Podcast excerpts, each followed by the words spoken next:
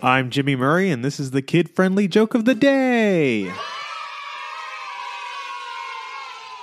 Today's topic is The kid who would be king.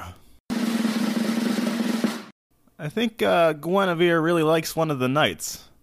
Really? Yeah, she seems to like Lance a lot. Your sword could not cut butter. And that's what we call an Escala burn. Hey, King Arthur, I got a schedule of all the doctors and when they're going to do their thing, and uh, I etched it into the surface over there. W- why would you? Why would you do that? Uh, you said you wanted a round table?